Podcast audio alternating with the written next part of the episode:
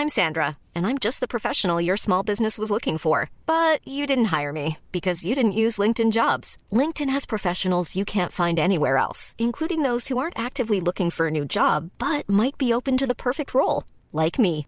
In a given month, over 70% of LinkedIn users don't visit other leading job sites. So if you're not looking on LinkedIn, you'll miss out on great candidates like Sandra. Start hiring professionals like a professional. Post your free job on linkedin.com/people today.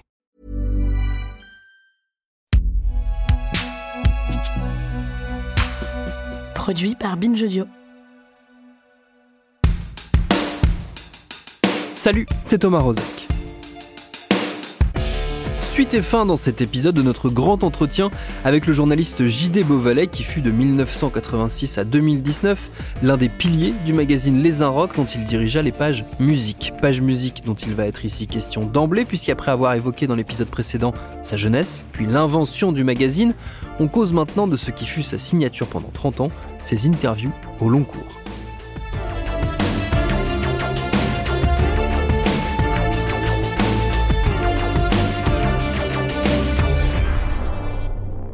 Il y a des moments où je me dis, ça peut être ça une interview.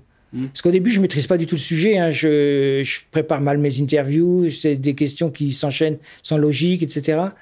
Mais des fois, euh, je commence à sentir le truc, justement sur des, des questions très personnelles, que les, les gens sont prêts à parler de choses très très personnelles si on sait les amener. Donc, je me souviens d'un entretien de Bobby Gillespie de Palmer Scream notamment. Je me souviens d'un entretien avec euh, The Band of Holy Joy, qui est un groupe de Newcastle qui n'a pas une, une grosse carrière, mais qui nous a vraiment marqué. Euh, c'était des petits moments comme ça. C'est des fois deux minutes, hein, deux, deux minutes, mais où, tu, où tu, tu sens des choses très intenses en toi. Euh, quand les gens te répondent, tu te dis, waouh, c'est moi qui ai réussi à obtenir cette réponse. Et puis ensuite, ça devient une quête, ce, ce moment privilégié. Vous aviez des. Alors, je sais pas si objectif euh, est un très joli mot euh, pour désigner ça, mais des personnalités où vous disiez un jour il faudra qu'on ait euh, Leonard Cohen, il faudra qu'on ait euh, Lou Reed, il faudra qu'on ait Scott Walker. Chez Scott Walker, c'est revenu un certain nombre de fois. Des fois, des gens qui ne donnaient pas d'interview d'ailleurs. Vous aviez comme ça une petite liste, j'imagine chacun la vôtre, euh, de de- d'interviews un peu rêvées ou en tout cas que vous vouliez faire absolument. On avait mieux que ça, on avait un tableau, un tableau va- van- van- Vanilla, c'est ça? Vénéa, au- aux Inrocks, sur lequel il y avait une colonne qui était les interviews rêvées. Donc il y avait Prince, il y avait Scott Walker, il y avait Stanley Kubrick, il y avait. Et euh, mine de rien, petit à petit, on a, on a réussi à effacer quelques noms de cette liste. Mais c'est oui, oui, bien sûr, on avait, comme on avait un autre truc aussi dans, dans les listes, c'était qu'on avait chacun avec Christian et Renaud Monfournet aussi, on avait des listes de, de disques à acheter qu'on rêvait de, de, de, de voir et d'acheter dans notre portefeuille. Et qu'on allait à Londres, on sortait nos listes euh, euh, en tremblant au- chez les disquaires. Et quand ils nous en sortaient un ou deux des archives, euh, c'était incroyable. Pouvoir barrer un nom sur la liste, c'était génial. Donc oui, on a toujours été très très liste et toujours en quête de quelque chose, toujours en quête euh, du prochain méfait.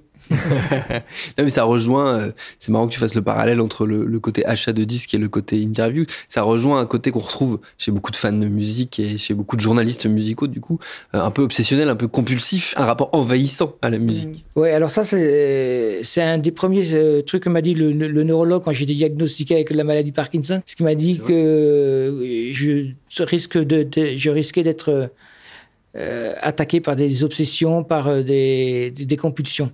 Je suis dit, bah, je suis mal barré.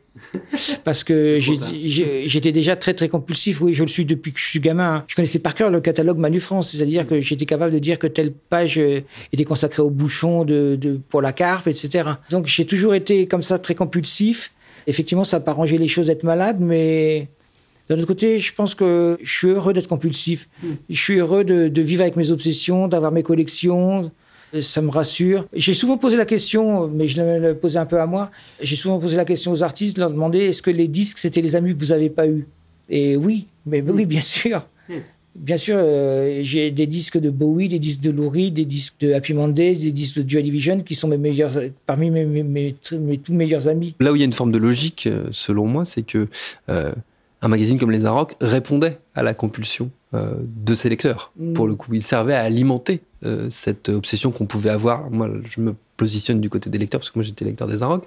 Euh, de vouloir savoir le plus de choses possible sur un artiste, de vouloir avoir des disques à trouver, des noms euh, cités dans des interviews, des influences, des références, etc. etc.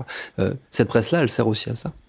Oui, c'était le côté de jeu, euh, jeu de piste Mm. qui a toujours été mon grand truc dans la musique. Quand je lisais une interview de Bowie, et Dieu sait s'il était généreux, Bowie, il parlait de Scott Walker, hop, je notais Scott Walker. Il parlait de William Burroughs, hop, je notais William Burroughs. C'est ce côté de jeu, jeu de piste qu'on essayait d'entretenir avec les Inrocks, c'est-à-dire pas de de balancer des références à, à la queue leu mais il y a des références qu'il faut avoir. Enfin, c'est bien de, de comprendre d'où vient la musique, que rien n'est vraiment une génération spontanée. Et j'ai tendance à faire confiance aux, aux journalistes et encore plus aux artistes pour euh, me fournir ces, fournir ces informations parce que on sent qu'ils l'ont vécu de l'intérieur, que c'est des choses qu'ils ont testées eux-mêmes.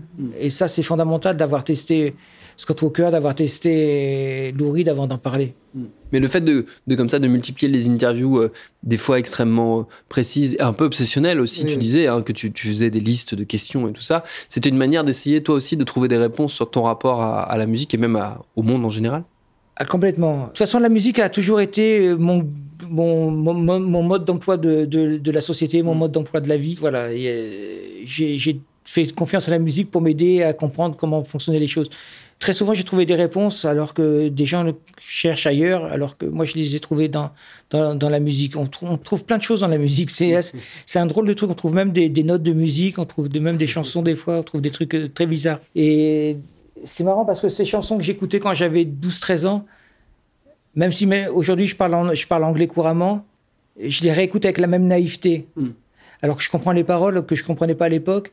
Et je me rends compte que j'avais exactement senti ce, que disaient ces chansons sans en, comprendre un mot. C'est marrant que tu parles de l'anglais, ça m'offre une, perche toute, trouvée pour parler du français, du coup, et euh, de la musique française qui est pas du tout absente euh, de, ton livre, contrairement à ce qu'on pourrait croire. Euh, Il y a plusieurs artistes très importants. Il y a Étienne Dao, notamment, qui est, mentionné de façon récurrente. Puis il y en a un autre dont je suis un peu obligé de te parler, euh, comme je suis brestois. Euh, c'est Christophe Miossec.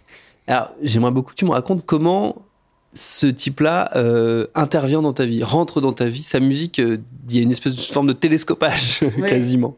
Ben, la musique de Miossec, elle rentre dans ma vie un peu en force, comme une voiture qui, qui, qui essaierait de, de casser un barrage. C'est-à-dire que je reçois une cassette sans, sans savoir qui il est, parce que je, l'avais croisé visiblement, mais je m'en souvenais plus. Je reçois cette cassette d'un jeune breton qui me dit, voilà, t'es ma dernière chance.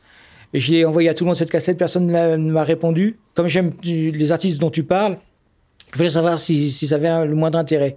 Et j'écoute cette cassette et elle tourne en boucle, en auto-reverse, comme ça pendant plusieurs jours à- au bureau.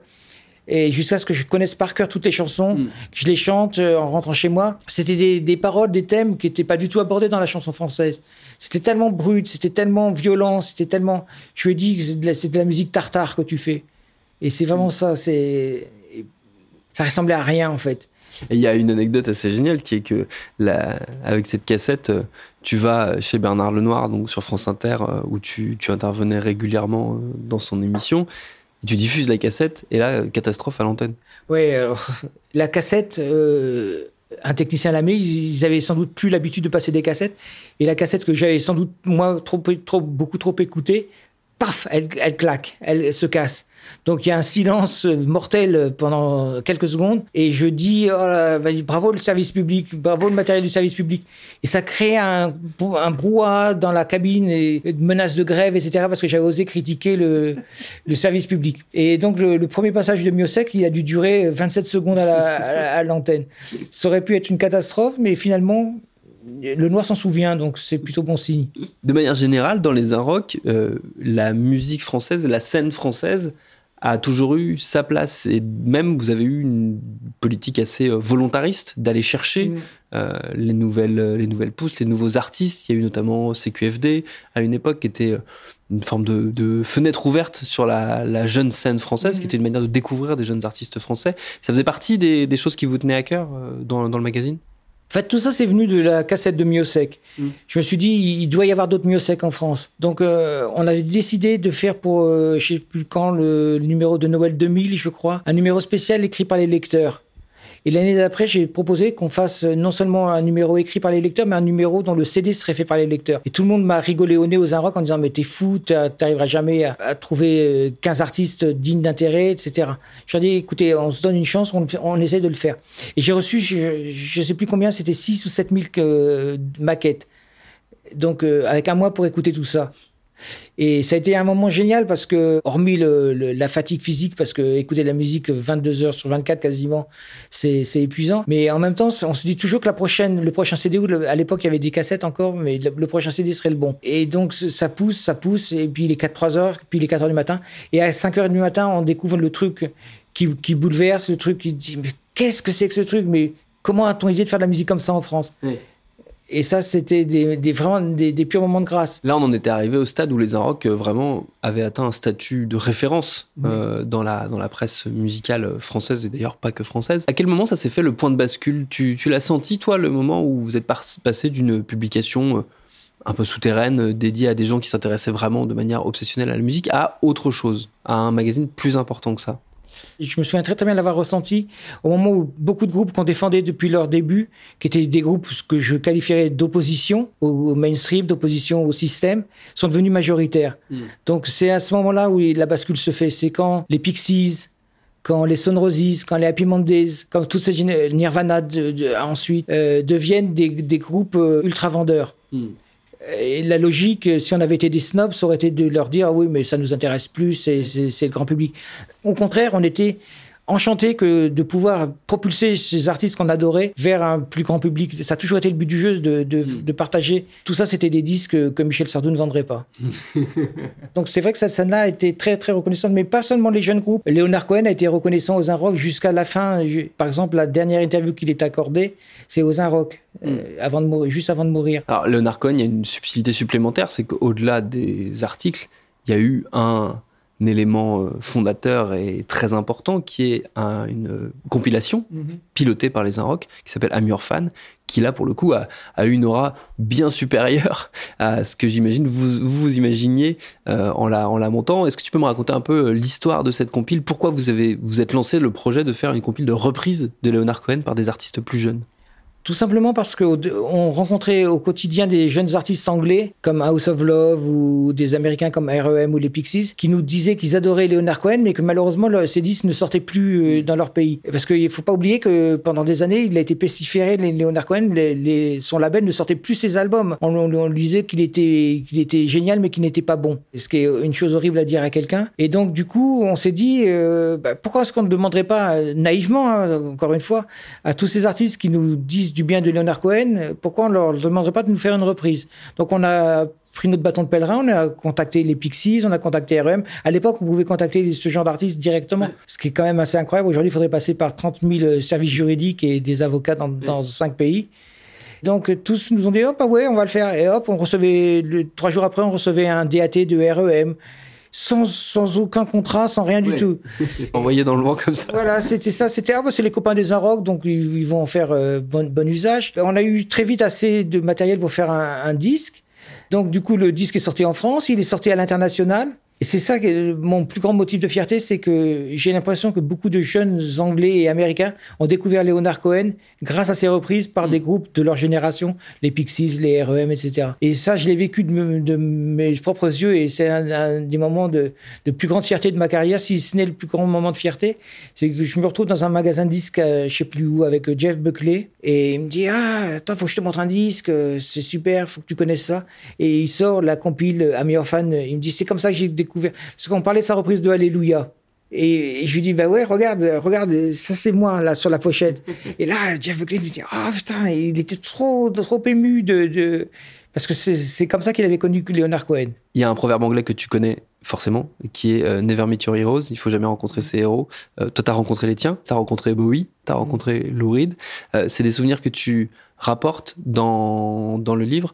C'était des moments, j'imagine, décisifs dans ta carrière et même dans ta vie Décisif dans ma vie, oui, 100% euh, d'accord. Parce que je me revois avec euh, ma petite chambre d'étudiant, euh, avec des posters au mur de Bowie, de Lou Reed, de Joy Division, etc. plus tard. Et de rencontrer tous ces gens-là, c'est inespéré. C'est mm. c'est même, même pas du domaine de l'envisageable quand, je suis gamin. Pourtant, quand je suis gamin, je commence à, me, poser des questions, genre, si un jour je croise Bowie, il faut que je lui demande ci, il faut que je lui demande ça. je faisais quasiment des interviews devant le miroir à l'époque. Et donc, du coup, quand, je finis par rencontrer Bowie, que j'ai un temps quasiment illimité pour lui parler, euh, j'ai 30 ans de questions sous, sous le coude. Donc, euh, c'est un moment euh, inouï, c'est un moment de sais pas que je me pince en sortant, c'est que je, m'arrache un bras quasiment. Hmm. Ça s'est vraiment passé de manière miraculeuse. C'est-à-dire que chaque question m'ouvrait une porte qui me permettait d'en ouvrir une autre, qui me permettait d'en ouvrir une autre. Et je suis allé vraiment assez loin dans, dans, son intimité euh, grâce, à, hmm. grâce à sa complicité d'une certaine façon. Je, cite volontairement Bowie et Laurie comme, euh, comme point décisif, parce que c'est un peu deux archétypes de deux types de personnalités très différentes quand on fait des interviews et quand on rencontre des artistes. Il y a Bowie le séducteur. Mhm. Euh, tu racontes que tu fais écouter la bande à ton épouse qui est anglaise et qui te dit c'est incroyable, il est dans la séduction. Quand il essaie de te parler, il veut te séduire. Et il y a Louride qui est l'anti-séduction, c'est-à-dire Louride qui déteste les journalistes, mmh. Louride qui peut même être extrêmement désagréable, voire euh, presque violent euh, psychologiquement avec celles et ceux qu'il rencontre. Mhm. c'est vraiment deux salles, deux ambiances, et tu as vécu les deux ambiances à plein, on va dire. Oui, et d'une certaine façon, euh, le moment où Louride m'a pris dans ses bras en me disant merci pour ce que tu fais pour mon petit disque en parlant de Berlin, bah, c'était peut-être plus sincère que toute, toute mm. l'interview de Bowie d'une certaine façon, qui était plus dans la séduction, qui était plus dans, dans, le, dans le calcul, dans, dans le contrôle de lui-même. Oui, Louride, ça s'est pas toujours bien passé, hein, ça se passe pas toujours bien avec Louride. Mais ça, cette interview-là, euh, en plus, les conditions étaient particulières. C'était que euh, je l'ai récupéré à Londres, il jouait le soir à Brighton. On a pris l'autobus, euh, le tourbus avec lui, donc il avait pas de moyen de s'échapper. Donc il pouvait pas claquer la porte, il pouvait pas partir. C'était uniquement sur son album Berlin. C'était une interview vraiment centrée sur un album qu'il avait sorti à l'époque, il, il, y a 30 ans, qui n'avait pas du tout marché à l'époque, qui avait été détesté par la critique. Donc, d'une certaine façon, qu'un journal, euh, entre guillemets, jeune, le, le, réhabilite, il, hmm. il, le, revendique. Il le revendique, il vivait vraiment avec énormément de fierté. Hmm. Ouais, je, il est ému. C'est la première fois et la dernière fois que j'ai vu Loury avec la larme à l'œil. Dans les années 2000, vers la fin des années 2000, euh, avant la, bascule de l'année 2010, euh, les Arabes ont changé de main. C'est Mathieu Pigas qui va racheter, racheter le titre? 2009, je crois. Ça se fait comment? C'est quoi symboliquement pour toi à ce moment-là? C'est le moment où les, fondateurs, les cofondateurs passent la main? C'était déjà une obligation. On avait l'obligation de, trouver de nouveaux actionnaires parce que le journal vraiment perdait beaucoup d'argent. Pigas est arrivé et nous a vraiment séduit parce que c'est un, un, immense séducteur. Il nous a séduit notamment par sa culture musicale. C'est un passionné de musique. Très vite, il s'est frité avec Christian Feuvret avec euh, Arnaud Dever, le directeur financier. Et du coup, euh, ça a été euh, une série de, départs qui ont fait que le journal a perdu une partie de son âme. Malheureusement, c'était obligatoire à ce moment-là. On n'avait on avait, on avait plus le choix. Le journal avait perdu trop d'argent pendant trop longtemps. Hmm. Mais en, fait, quand on avait une année qui marchait bien, parce qu'on avait fait des numéros qui cartonnaient, ben, notre premier réflexe, c'était d'embaucher les copains. Donc on s'est retrouvé avec une, une, équipe de 100 personnes à un moment. C'était complètement euh, absurde, alors qu'il y, avait, vraiment besoin de beaucoup moins de gens pour faire ce journal. Il y a des gens qui n'écrivaient quasiment pas, hmm. mais qui étaient salariés. à quel moment tu t'es senti un peu moins en phase avec le journal et où tu as commencé à te dire que peut-être euh, tu allais partir, toi aussi? Euh, En fait, c'est mon, mon, mon corps qui a crié grâce. Euh, avant le cerveau, euh, le cerveau avait envie de continuer. J'avais l'impression qu'il y avait encore des choses à faire et j'ai fait une sorte d'arrêt cardiaque. Je suis allé à l'hôpital et mon cœur battait à 250. Donc euh, été obligé de, de, prendre quelques mois de, de repos. Et là, j'ai distribué mes, mes attributions mmh. au reste de l'équipe et qui n'en revenait pas que je fasse autant de choses parce que c'est vrai que entre les compiles, les concerts, les opérations avec les, les marques, etc. Je faisais énormément de choses qui n'étaient plus du tout lié à la rédaction même. Écrire des articles, c'était presque devenu mon, un hobby pour moi. Hmm. Un truc que je faisais le dimanche quand j'avais le temps. Ce qui était quand même euh, un peu triste. Et donc, du coup, j'ai distribué énormément de mes, mes, tâches. Et puis, petit à petit, euh, on me demandait de plus en plus de faire de l'événementiel. Ce qui m'intéressait pas beaucoup. Moi, je voulais travailler sur Word et pas sur Excel. Hmm.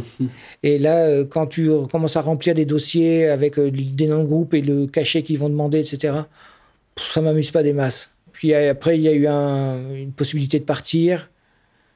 J'ai été diagnostiqué Parkinson, etc. Je me suis dit, bon, là, il faut, faut, faut, que je, me repose un petit peu quand même. Parce que ça faisait 32 ans que je travaillais jour et nuit. Et du coup, l'idée de coucher tous ces souvenirs sur le papier et de, de changer la, la focale, c'est pas forcément une inclination naturelle quand on est passeur justement, de parler de soi et de dire euh, je bah Déjà, pendant 32 ans, j'ai pas utilisé le je aux Rock. Euh, la première personne du singulier était interdite, quasiment. On, on se mettait pas en scène, on racontait pas sa vie, on racontait ce qu'on avait vu et ce qu'on avait entendu. On, était vraiment euh, presque assez strict quand même là-dessus.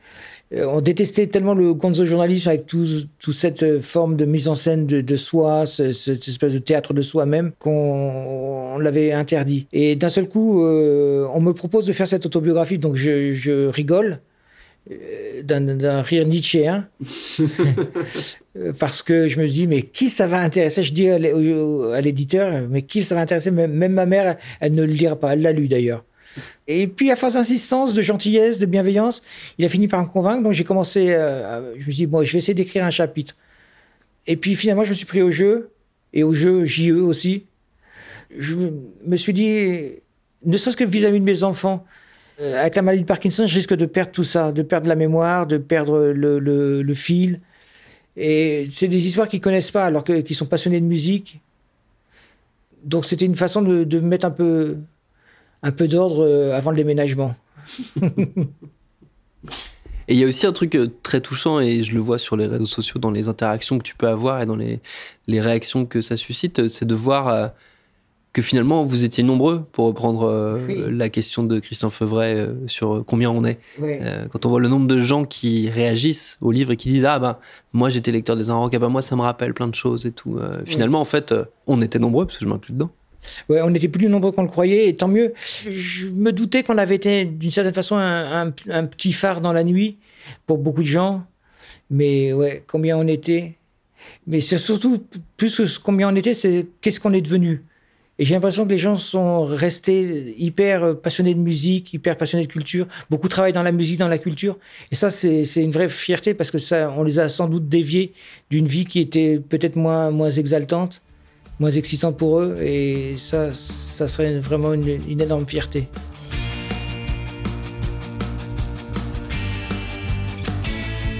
Merci à JD Beauvalet pour ses réponses et pour tout le reste. Son livre, on l'a dit, il s'appelle Passeur. Il y est aussi question des Spice Girls, de Radio Libre, de faire du kart avec les Pixies et de bien d'autres choses encore. Il est paru aux éditions Braquage. Programme B, c'est un podcast de Binge Audio préparé par Lauren Bess, réalisé par Elisa Grenet. Tous nos épisodes, les anciens, les actuels, les prochains, sont et seront à retrouver sur vos applis de podcast préférés. Cherchez-nous sur Internet si vous voulez nous parler. Et à très vite pour un nouvel épisode.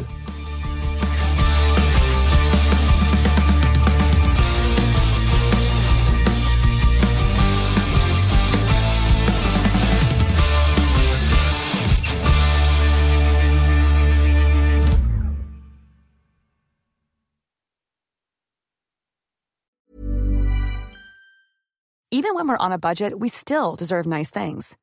Quince is a place to scoop up stunning high-end goods for 50 to 80% less than similar brands. They have buttery soft cashmere sweaters starting at $50, luxurious Italian leather bags, and so much more. Plus, Quince only works with factories that use safe, ethical, and responsible manufacturing. Get the high-end goods you'll love without the high price tag with Quince. Go to quince.com/style for free shipping and 365-day returns.